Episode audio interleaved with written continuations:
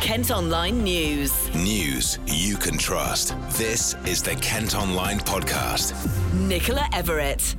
Hello, it's Monday, June the 18th. Hope you're okay. Thanks ever so much for downloading today's podcast. And a really rather gloomy and wet start to the week, but fingers crossed the summer sunshine returns soon, although we'll have more on the weather coming up in just a bit. First up today, though, we're going to hear about classified military documents that have been discovered at a bus stop in Kent.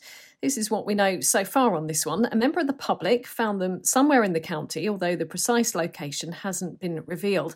The papers reportedly discuss HMS Defender's voyage off the coast of Crimea and the role of the British Army in Afghanistan.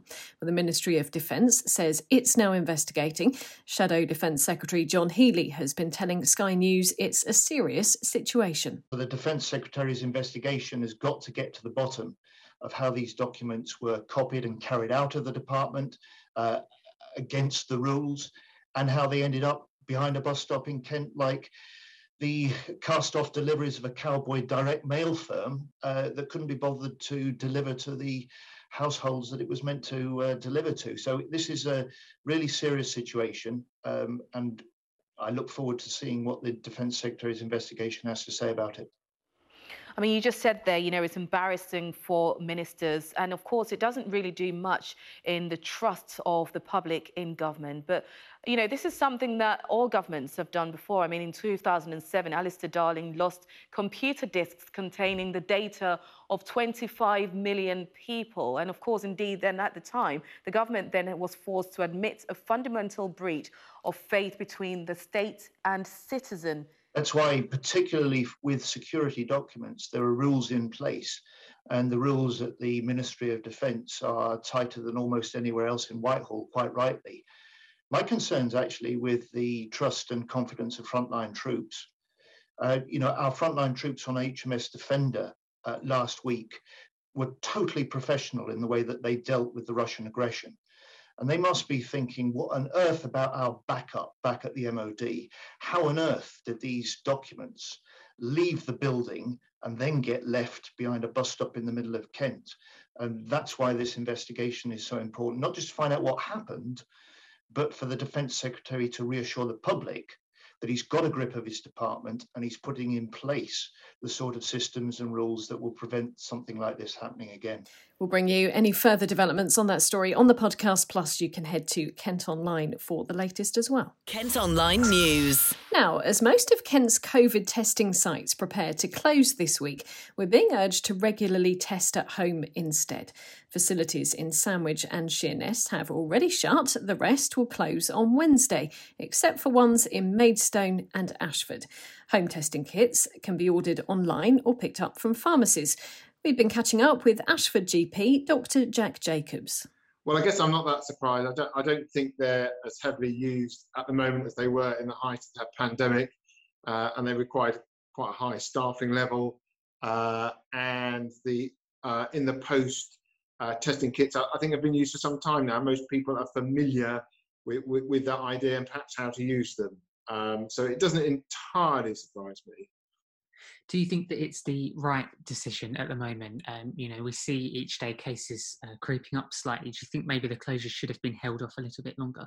You do wonder, don't you? I mean, certainly we have seen cases rise in my uh, local uh, area. Not, I'm pleased to say, not as high as I think I'd feared, um, but you do wonder because I think it, there is something easy and straightforward about going to a testing centre. I know when I ask patients, and I have been this week, so with, with classic symptoms of possible COVID, it's, it's easier for them to go to a testing centre and get it done and dusted and wait for something to come in the post, send it off. And all that time, when you're doing a test, obviously you uh, and your household members have to isolate and not go to work, not go to school. So, yeah, I, am it, it, it, perhaps seems a bit too soon, given the cases are starting to go up again. Sure, and it means um, a little bit more responsibility on ourselves now, doesn't it?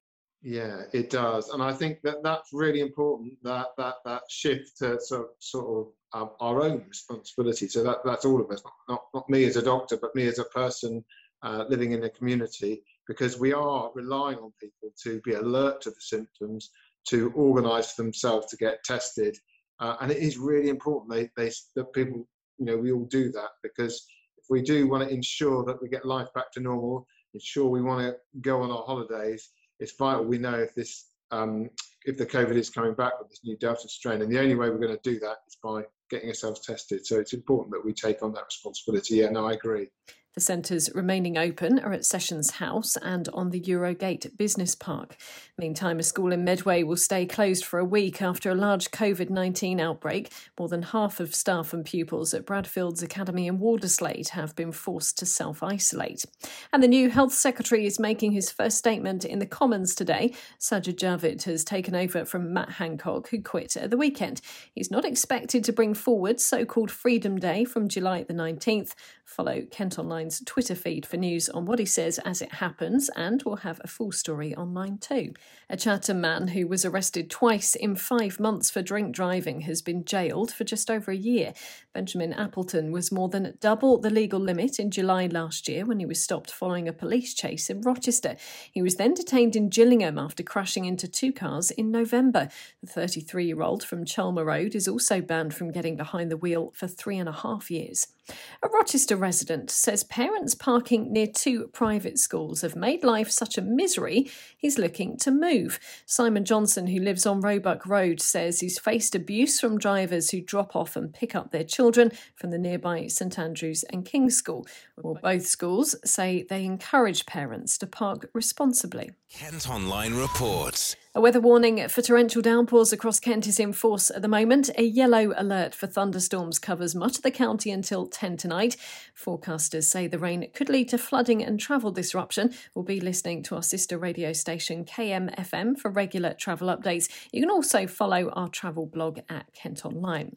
Now, you might have heard on the podcast last week about recycling collections in Tonbridge and Malling having to be suspended. They won't be happening for two weeks because of a shortage of drivers.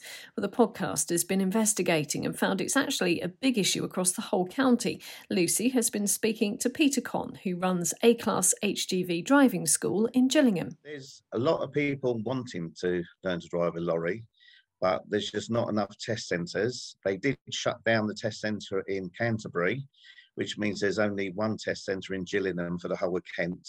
A lot of drivers look at the wages, £150 a shift, and think that's not bad.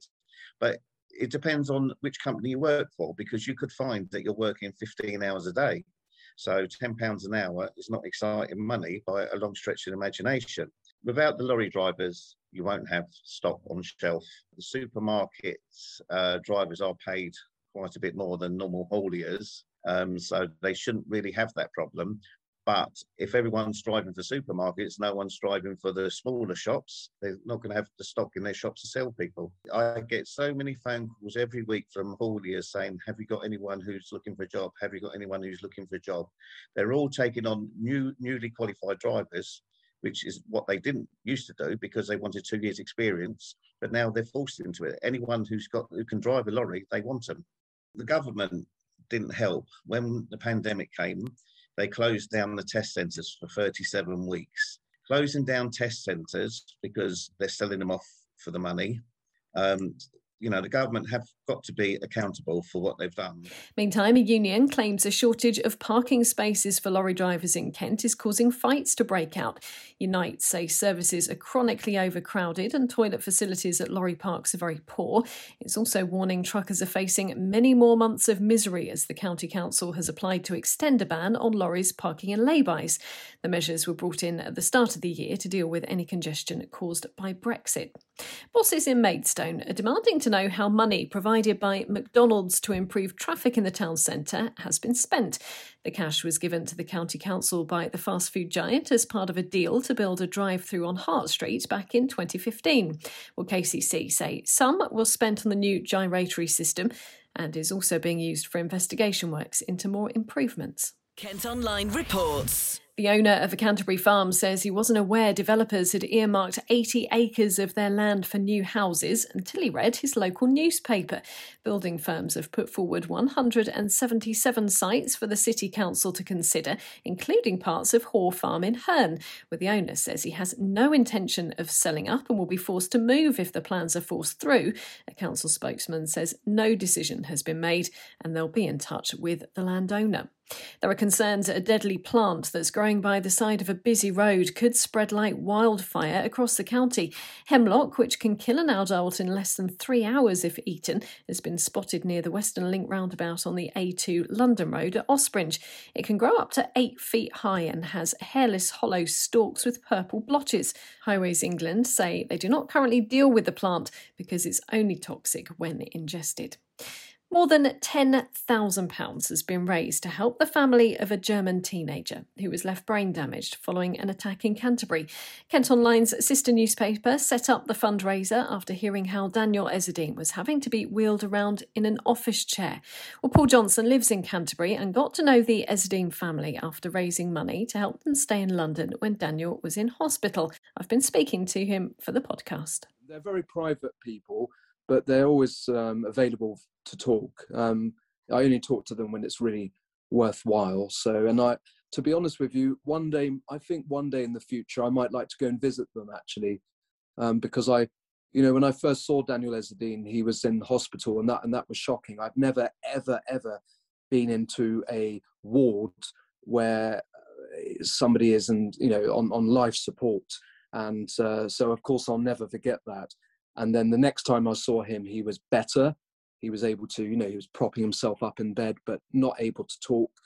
And then uh, seeing the photograph of him, which uh, the recent photograph, I it made me sad, but I was pleased to see that he had made this remarkable recovery from being given a 30% chance of survival. And when you look at him, he, you know, he, he looks, uh, well, yeah, he, he looks a lot better than he was, but obviously he can't speak properly and can't walk without assistance. So, uh, but yes, one day I think one day I would like to go to go and visit them. I know that they would allow me uh, to do that. Yeah, that would be really, really lovely. How much then? Can you just give us a sense of how much this money that's been raised so far? And obviously, we're hoping the total will keep going up. How much is that going to mean to the family? Yeah, I, I, think it will. They're very private, as I said, and very, very humble people. Um, but I, am not too sure about, you know, I, I, was looking online about the difference between NHS in UK compared to Germany, and I think, you know, that it's very similar. But obviously, if, if if it happened to somebody in this country, a British-born person, they inevitably they would still have to pay some money towards looking after him and caring for him. The NHS can't pay for everything, so it's it's. Uh, and because it's it's you know he, he's going to be like this for most of his life. That that's that's the fact. So um, even if it's uh, even if it pays for, for for one thing that can help him with they they, they are very very grateful. And more, more importantly i think it's i hope that the people in germany because it made the news in germany na- national news i hope that they find out about the contributions from people of canterbury um, and not let that stain you know when whenever they hear about Canterbury or perhaps parents thinking about sending their children they've heard about this awful uh, incident but they'll realize okay well the, the true people of Canterbury you know uh, want what want to help and uh, and, won't, and won't forget about it. You call it there a stain. Do you think it has left a permanent mark on the city? Well had it not been for if COVID, the pandemic had not happened last year, I, I, just wondered about the school in general if they would have sent back any students because I'm sure that school who he was with had come before. There's no question they would have come before, and you know it's uh, maybe they saw it as a one-off incident, um, but I've you know things like that do go around. Teachers and parents, uh, understandably, are anxious. Um, so I think yes, in a way it has. I mean, things like incidents like that are reported online and they stay online, and people can easily read about it. But but then, as I said, the the, the reaction from the people of Canterbury, the fundraising and the march that that followed, you know, which was very much related to anti-racism, that that was a, a, a you know a, a great uh, reaction. So hopefully that stain is you know it's it's not so it doesn't tarnish the city's reputation. Nine people have so far been convicted over the attack, which happened in 2019. Ollie Murs has been in Kent to support his girlfriend in a national bodybuilding competition. The singer was at the Winter Gardens in Margate yesterday as his partner Amelia Tank claimed the top prize for the Pure Elite competition. You can see pictures at Kent Online. And Kaiser Chiefs are going to perform in Kent this autumn. They'll play Dreamland's scenic stage in Margate on September the 5th. Tickets go on sale on Friday. Kent Online Sport. Athletics first and Kent racewalker Tom Bosworth has been crowned 5,000 metre British champion for the seventh time. He won the title in Manchester at the weekend in a time of 18 minutes 55 seconds. He's already confirmed his place for the Tokyo Olympics, but has tweeted that he's taken so much confidence from the race. He also says it was his first since December that was completely pain free. And if the weather stays away in cricket, Kent will welcome Somerset to Canterbury in the T20 Blast tonight. The Spitfires are currently second second in the South Group table with six wins from their eight games so far. Play is due to get underway at seven. Well, that's all for today. Thanks ever so much for listening. Don't forget to follow us on Facebook, Twitter, and Instagram. Plus, you can subscribe to the IM News app, which will give you access to all KM Group newspapers. Just head to subsaver.co.uk. News you can trust. This is the Kent Online Podcast.